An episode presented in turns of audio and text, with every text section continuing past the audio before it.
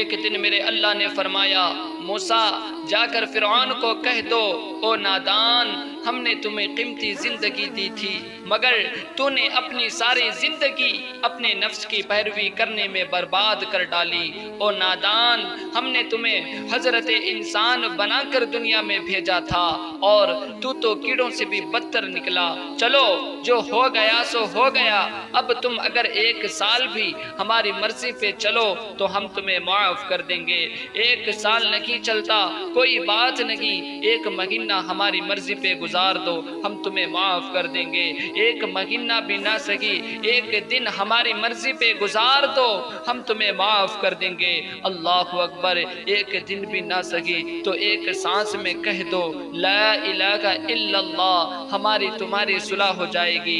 अल्लाह अकबर। मूसा अलैहिस्सलातु वस्सलाम की ये बात सुनकर फिरौन कहने लगा, मूसा ये तुम क्या कह रहे हो, हमारे सिवा दूसरा रब है ही कौन। अल्लाह अकबर। फिरौन के मुंह से अना रब्बुकुमुल आला का ये ऐलान सुनकर जमीन व आसमान कांप उठा, धरती कांप उठी।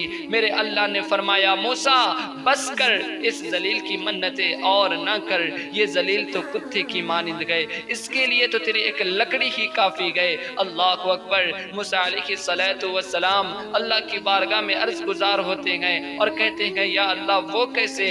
मेरे अल्लाह ने फरमाया, मूसा तो अपना आसा फेंक, फिर आगे तमाशा देख, इस कमीने के पास औकात ही कितनी गए।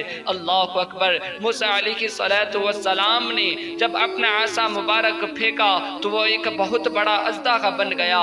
जैसे कि फिरौन ने अजदाहा को देखा तो वो भागता हुआ नजर आया। मेरे अल्लाह ने फरमाया, मूसा यही औकात है इस कमीने की, इस जलील की यही औकात गए, वो भागता हुआ नजर आ रखा गए। अल्लाह अकबर।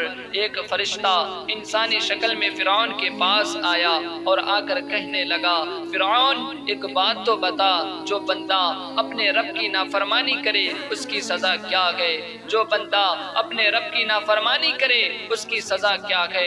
अल्लाह अकबर। फिरौन कहने लगा, ऐसे शख्स को तो पानी में डूबकर मर जाना चाहिए, पानी में गर्क हो जाना चाहिए। जवानों, दो दिन गुजरे ही नहीं थे कि फिरौन पानी में गर्क होता हुआ नजर आया, फिरौन पानी में डूबता हुआ नजर आया।